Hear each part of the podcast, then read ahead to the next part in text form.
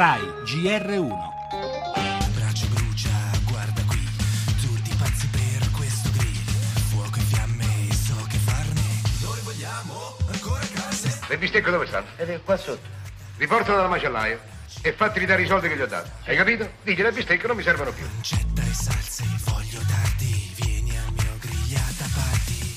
Lo AIRC da un po' di tempo ha affrontato questo problema del gancio del digitale della carne, di cui si sa già da tempo l'effetto nocivo per un consumo eccessivo e prolungato nel tempo, legato a certe particolari preparazioni, per esempio l'eccessiva cottura, la brace, le carni affumicate. Il dato che viene fuori è di avere prudenza nell'uso. Penso che avere un'alimentazione con carne rossa 1 o 2 volte alla settimana non possa creare nessun tipo di problema.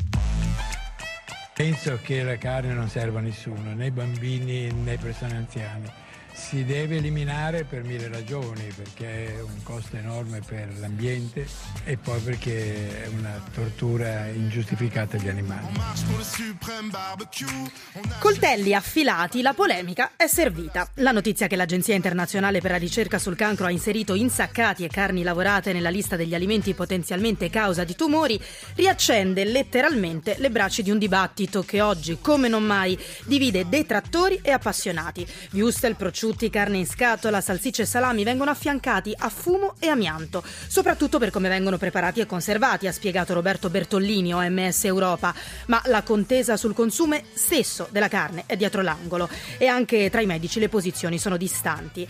L'invito all'equilibrio dell'oncologo Carmine Pinto incontra le posizioni dei fautori della linea "l'uomo è onnivoro e ha bisogno anche di carne".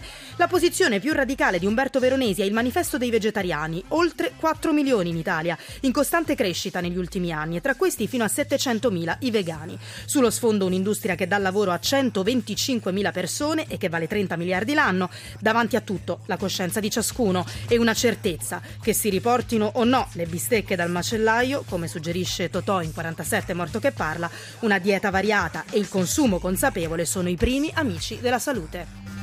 Nel nostro giornale in primo piano anche la politica, dal Sud America dove in viaggio il premier Renzi ha parlato della legge di stabilità che oggi comincia il suo iter parlamentare, mentre è scontro nel governo su ruolo e direzione dell'Agenzia delle Entrate. Dal sottosegretario Zanetti l'attacco a Rossella Orlandi, difesa dal ministro Padoan.